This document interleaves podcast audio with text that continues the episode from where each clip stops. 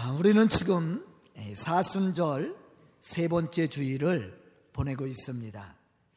이 사순절 기간을 통해 우리는 우리를 찾아오신 하나님의 참 사랑을 깨달아야 되고 우리에게 그러한 사랑을 보여주신 예수님의 교훈과 가르침을 통해 하나님의 거룩한 백성으로서 어떻게 살아가야 될 것인지 또 어떠한 삶의 모습으로 살아갈 때 하나님이 약속하신 그 축복을 우리가 받고 누릴 수 있는지 우리가 오늘 말씀을 통해서 생각해 봐야 됩니다.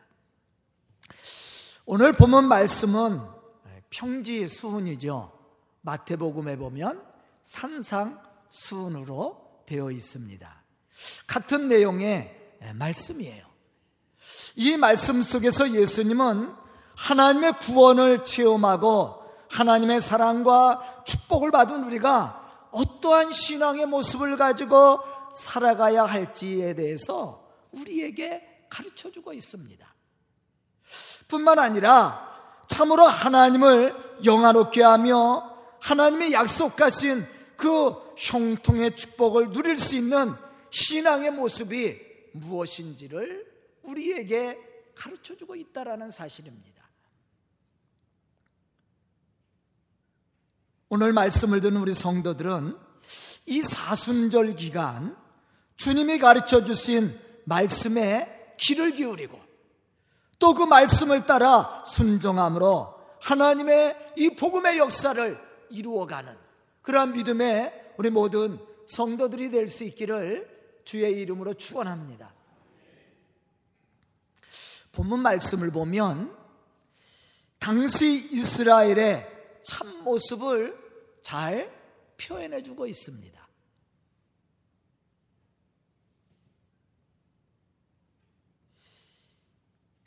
하나님의 거룩한 백성으로서 온전히 살아가야 될 이스라엘 백성들이 희생적이고 헌신적인 사랑이 거의 고갈된 그러한 상태 속에서 그들이 삶을 살아가고 있었다라는 것을 예수님은 사실 이 평지순, 산상순을 통해서 우리에게 가르쳐 주고 있다라는 것입니다. 종교인들은 종교인들 나름대로 율법을 통해 자신들이 사랑을 실천하고 하나님의 거룩한 백성으로서 흠이 없이 살아간다라고 생각을 했어요. 바울도 예수님을 만나기 전에 자신에 대해서 어떻게 고백을 했어요? 율법에 흠이 없는 자다. 그렇게 고백을 했어요. 이것은 바울의 생각과 바울의 말뿐만 아니라 당시 유대인들은 다 그런 생각을 가지고 살았어요. 자신들은 율법에 흠이 없고 또 하나님의 사랑을 잘 실천하는 믿음의 사람이라고 생각하고 있었다라는 거예요. 하지만 예수님의 생각은 전혀 다르지요. 예수님이 그들을 바라볼 때 예수님도 그렇게 유대인들을 칭찬하지 않았다라는 거예요. 예수님은 오히려 그들에게 외식하는 자, 형식주의자라고 책망을 했어요. 세례 요한은 회칠한 무덤과 같은 자. 이렇게 표현했죠. 독사의 자식들아. 그렇게도 표현을 했습니다. 왜냐하면 그들이 율법적으로는 스스로 지키는 것 같고 거룩한 모습의 삶을 살아가는 것 같은데 실질적으로는 그렇지 못했다라는 거예요. 삶의 모습은. 더욱 안타까운 것은 그들이 자랑했던 율법은 무지한 백성들을 정죄하는 수단으로 악용되었다라는 거예요. 자신들은 율법에 흠이 없다고 이야기하면서 율법을 지키지 못하는 그러한 사람들을 비판하고 정죄했다라는 거예요. 이게 유대인들의 그 당시에 종교 지도자들의 모습이었습니다. 설상가상으로 로마의 식민지 지배하에서 경제적 수탈과 가난으로 인해서 더욱 그들의 심령이 피폐되어 있었고 강팍해져 있었습니다. 이러한 사실을 잘 알고 계셨던 예수님은 광야에서 갈 바를 알지 못하고 유리하는 방황하는 길 잃은 어린 양과 같이 그들을 표현했어요. 그리고 그들을 향해서 참 신앙의 모습이 무엇인지를 오늘 본문 말씀 속에서 가르쳐 주고 있습니다. 뿐만 아니라 우리가 어떻게 하나님의 약속하신 구원과 형통한 축복을 누릴 수 있는지 그 비결도 우리에게 말씀해 주고 있다라는 사실이죠. 그것은 뭐 핵심적인 오늘 제가 이야기하고자 하는 핵심적인 해답은 사랑입니다. 오늘 우리 성가대도 그 사랑이라는 제목을 가지고 찬양을 하나님 앞에 드렸는데 어떻게 제가 사랑에 대해서 설교할 줄 알았어요? 어? 그럼 우리가 어떻게 그리스의 사랑을 실천함으로 하나님의 복음의 역사와 축복하시는 은혜를 누릴 수 있을까? 첫째는 우리를 향하신 하나님의 사랑을 아는 데서부터 사랑은 시작이 됩니다. 본문 36절에 보면 이렇게 말씀하고 있어요. 너희 아버지의 자비하심과 같이 너희도 자비로운 자가 되라. 오늘 제목이죠. 오늘 설교 제목입니다. 여기서 우리가 한 가지 분명히 생각하고 넘어가야 될 일이 있습니다. 그것은 하나님 아버지의 자비하심을 우리가 알고 체험해야 하나님의 자비하심과 같이 우리도 그러한 사랑의 자비를 베풀 수 있는 넉넉함이 생긴다라는 거예요. 우리는 그런 말을 가끔 해요. 먹어본 자가 먹는다고. 고기도 먹어본 자가 먹는다고. 안 먹는 사람이 갑자기 먹으면 설사하죠. 사실 신앙도 마찬가지예요. 하나님의 이러한 사랑이 체험되어지고 그러한 사랑의 은혜가 있는 사람이 그러한 사랑을 실천하는 거예요. 하지만 우리 안에 예수 그리스도를 통해 우리에게 베풀어 주신 하나님의 참 사랑을 우리가 알지 못하고 체험하지 못했다면 우리는 하나님의 자비하심과 같이 자비를 베푸는 삶을 온전히 이루어갈 수 없다라는 겁니다. 요한일서 4장 10절로부터 11절에 보면 이렇게 말씀하고 있어요. 사랑은 여기 있으니 우리가 하나님을 사랑한 것이 아니요 하나님이 우리를 사랑하사 우리 죄를 속하기 위하여 화목제물로 그 아들을 보내셨습니다. 사랑하는 자들아 하나님이 이같이 우리를 사랑하셨은 즉 우리도 서로 사랑하는 것이 마땅하도다. 또 요한일서 4장 16절로부터 17절에 보면 이렇게 말씀하고 있습니다. 하나님이 우리를 사랑하시는 사랑을 우리가 알고 믿었노니 하나님은 사랑이시라. 사랑 안에 거하는 자는 하나님 안에 거하고 하나님도 그의 안에 거하시느니라. 이로써 사랑이 우리 안에 온전히 이루어지느니라. 아멘. 사랑하는 자가 하나님 안에 거하고 하나님도 우리 안에 거하심으로 그 사랑을 온전히 이루어갈, 이루어갈 수 있도록 우리 가운데 역사하시고 축복하신다고 말씀을 했어요. 하지만 이러한 사랑을 알지 못하고 체험하지 못한 사람은 이러한 사랑의 삶을 이루어갈 수가 없습니다. 여러분들, 여러분들의 자녀들이 여러분들을 그대로 담고 행동한다는 거 알고 계세요?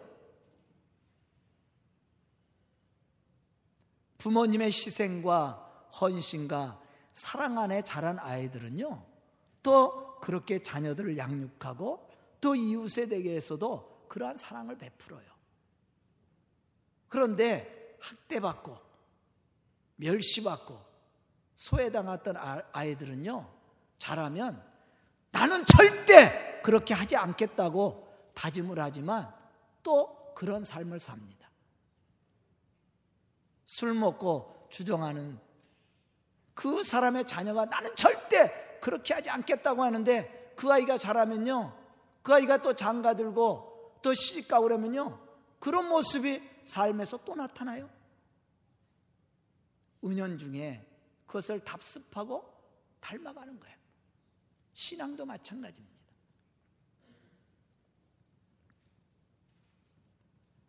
이 말씀들 속에서 우리가 깊이 생각해야 될 것이 있어요. 그것은 마땅하다는 말과 온전히 이루어진다라는 말이에요.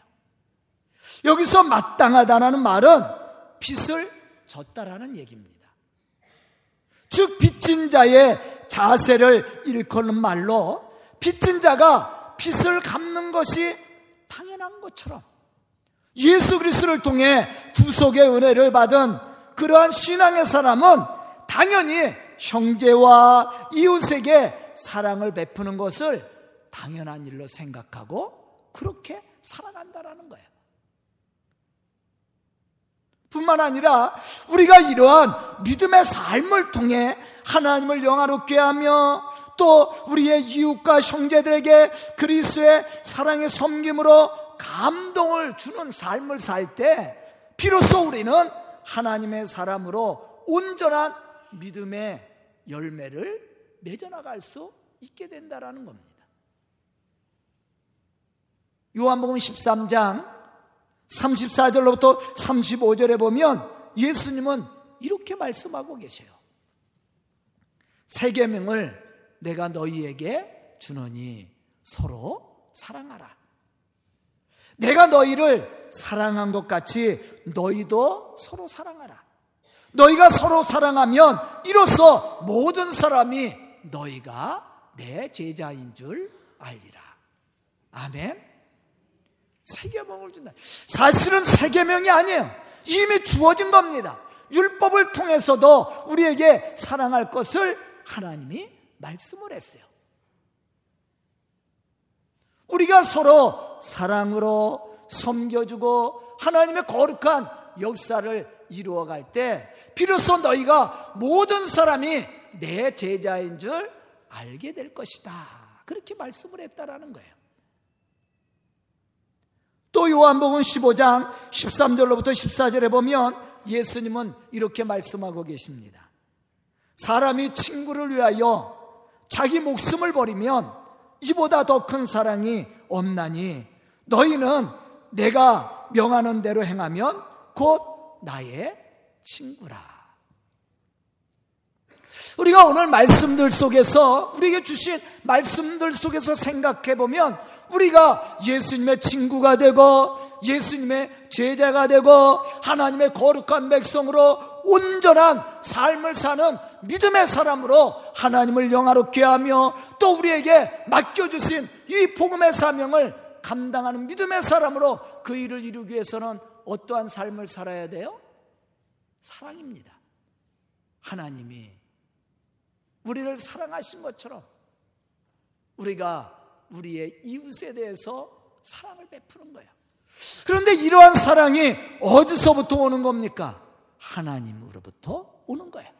그래서 우리가 우리를 사랑하신 하나님을 알고 우리를 위해서 십자가에 죽으시기까지 우리를 사랑하신 예수 그리스도의 그 구속의 은혜가 체험되어지고 그러한 은혜가 우리 속에 넘치고 그러한 감사가 우리 속에 있을 때 우리는 비로소 그리스도인으로서 온전한 삶을 이루어감으로 하나님을 영화롭게 할 수 있게 된다는 것입니다.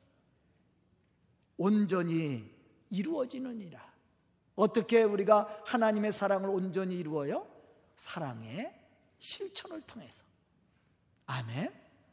저는 오늘 말씀을 듣는 우리 성도들이 우리를 향하신 하나님의 참 사랑을 바로 알고 체험한 믿음의 사람으로 하나님의 이 거룩한 역사를 이루어갈 수 있기를 주의 이름으로 축원합니다. 두 번째는 사랑은 섬김으로 구체화돼야 돼요. 사랑은 입술의 고백이 아닙니다. 그것으로 끝나는 것이 아니에요. 우리가 이렇게 사랑을 구체적으로 깨닫고 실천해 나갈 때 하나님이 우리에게 허락하시는 형통한 축복을 받게 된다는 것이죠. 본문 32절과 35절에 보면 예수님은 이렇게 말씀하고 계십니다.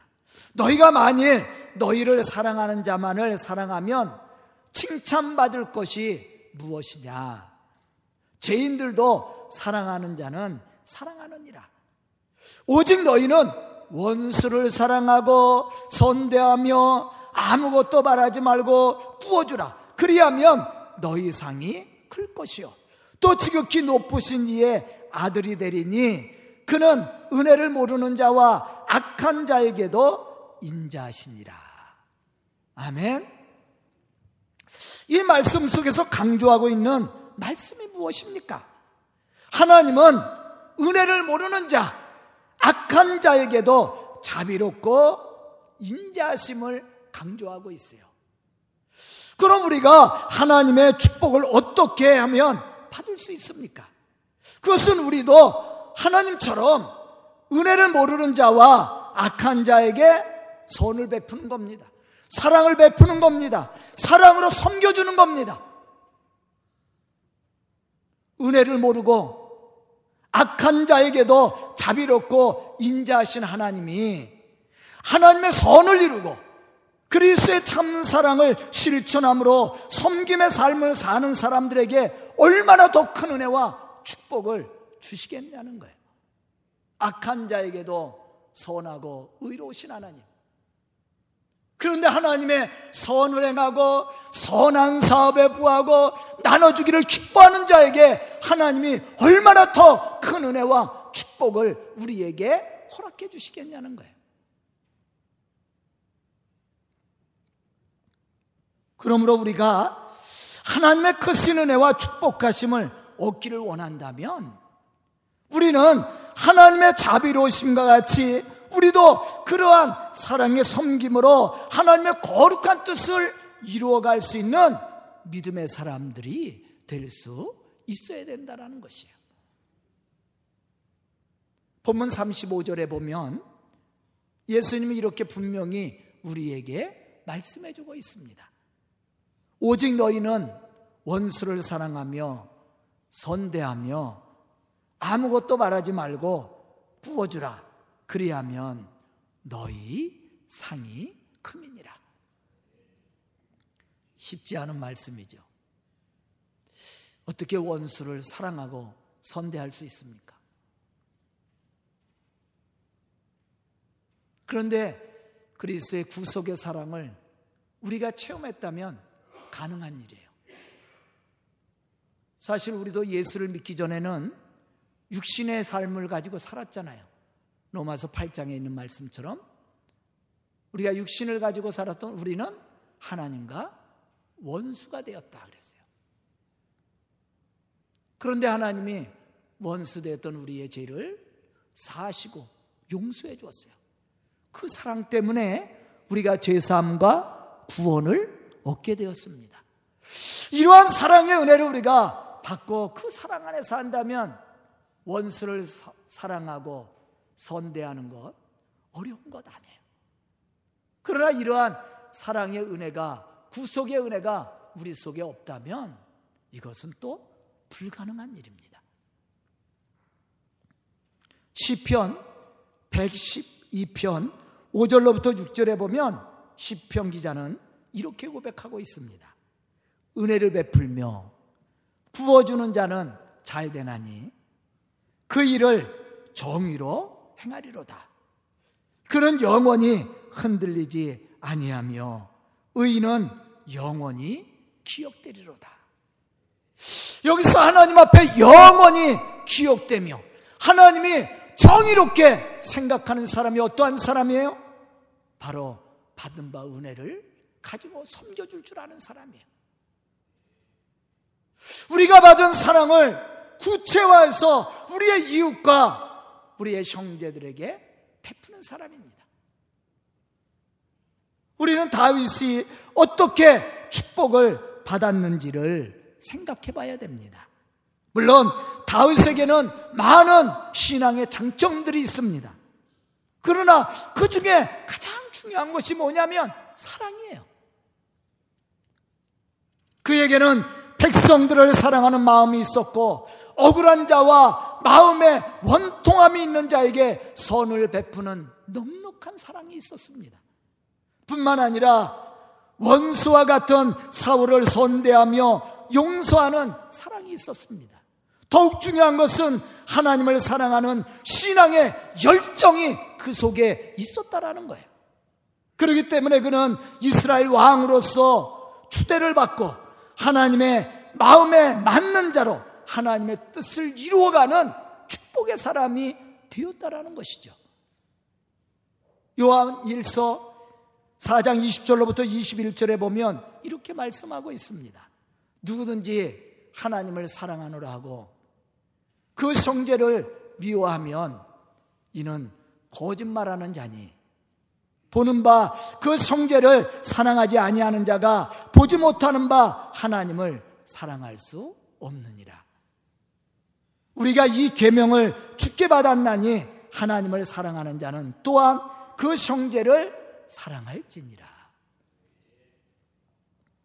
이 말씀을 보면 하나님을 사랑하노라 하고 그 형제를 사랑하지 아니하는 자는 거짓말하는 자라고 말씀하고 있습니다. 그러한 사람은 하나님을 사랑할 수 없는 사람이에요.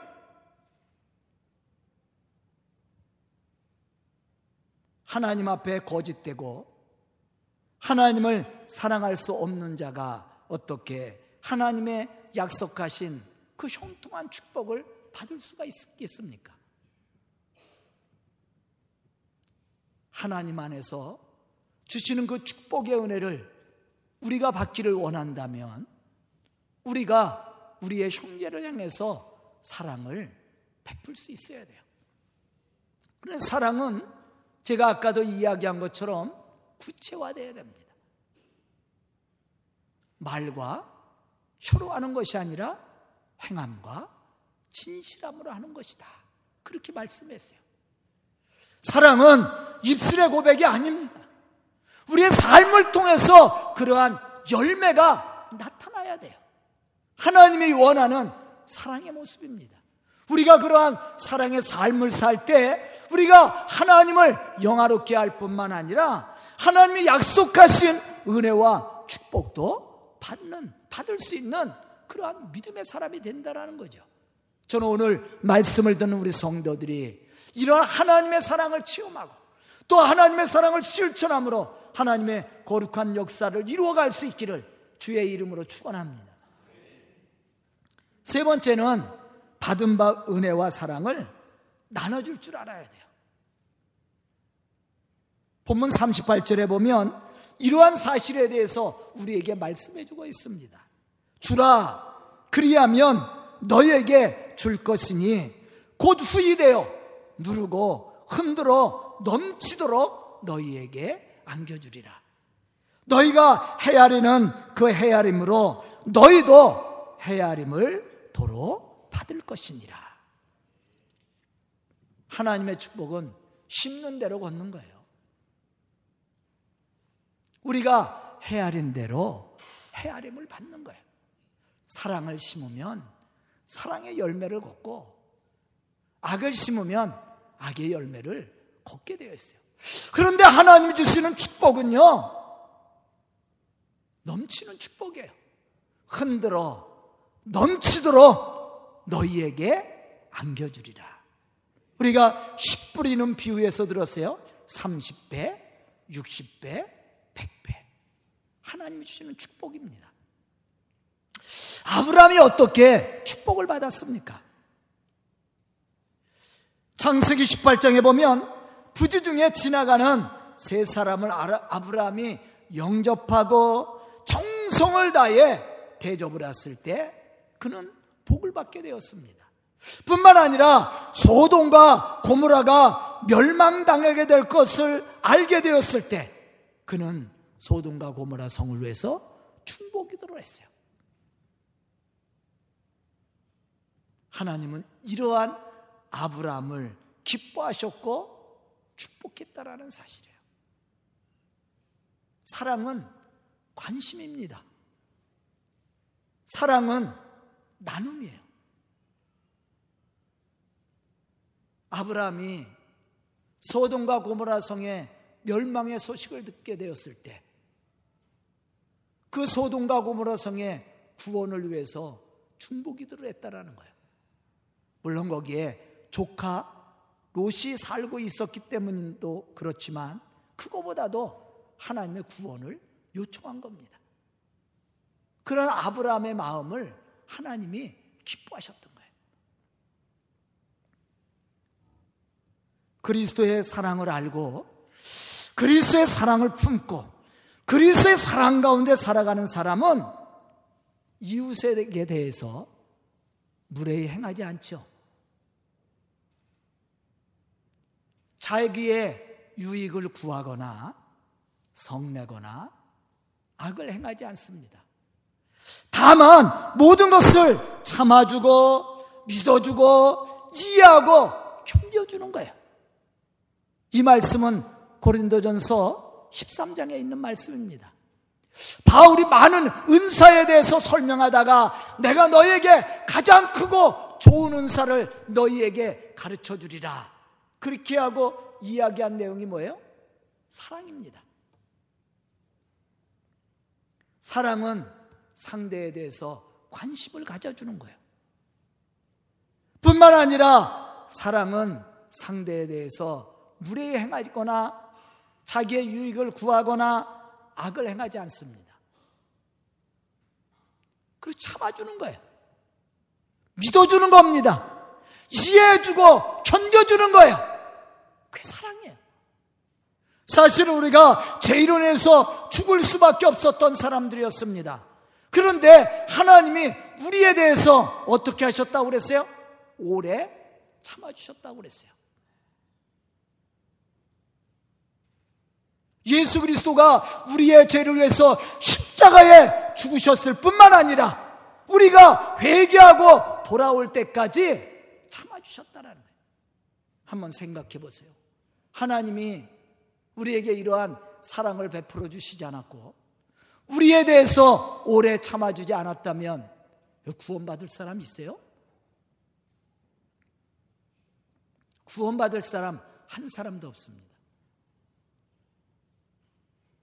그런데 우리가 이러한 은혜 속에 살아갈 수 있는 것은 바로 하나님의 구속의 사랑이 있었기 때문에 우리가 회개하고 돌아올 때까지 우리가 하나님의 거룩한 백성으로 온전히 살아갈 수 있는 믿음의 사람이 될 때까지 우리에 대해서 오래 참아주시기 때문이라는 사실입니다.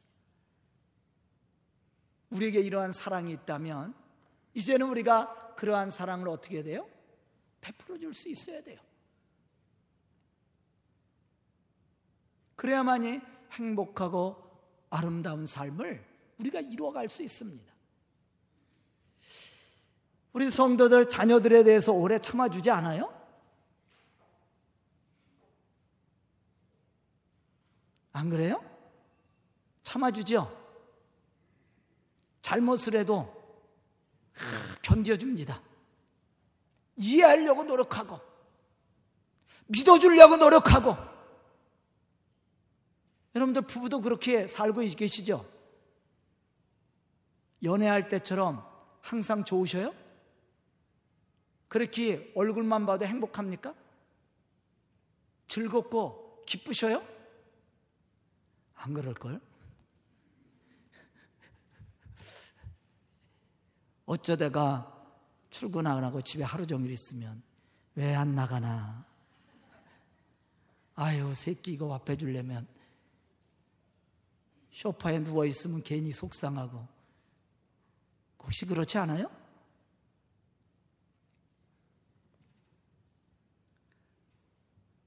사랑은요, 상대에 대해서 무례히 행치 않을 뿐만 아니라 참아주는 거예요.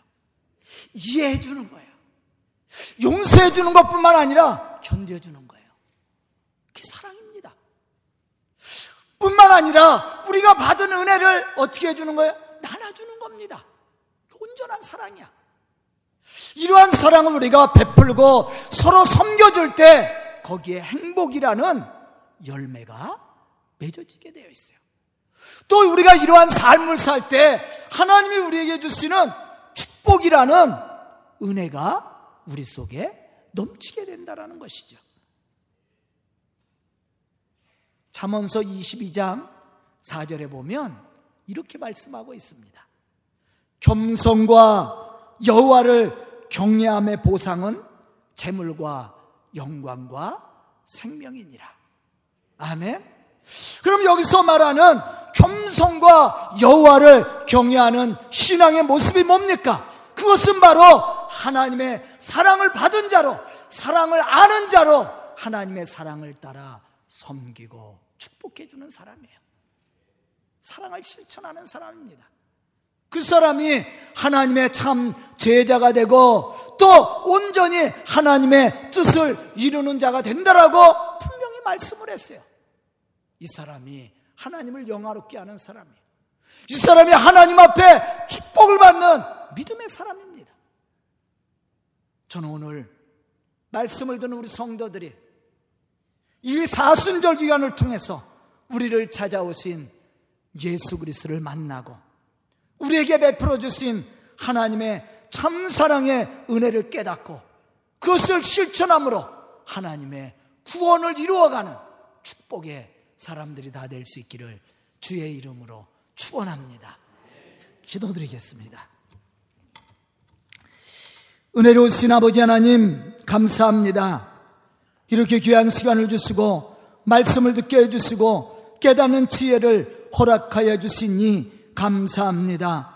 이 시간 말씀 듣고 결단한 우리 성도들 그리스의 참된 사랑을 깨달아 알게 해주시고 그러한 은혜를 체험한 자로 열매를 맺어나갈 수 있도록 축복하여 주시옵소서 그리야 하나님 앞에 잘했다 칭찬받을 뿐만 아니라 세상에 많은 사람들이 감동을 주는 믿음의 사람으로 하나님의 구원 역사를 이루어가는 축복의 사람들, 믿음의 사람들이 될 수 있도록 축복하여 주시옵소서 예수님의 이름 받들어 축복하며 기도드리옵나이다. 아멘.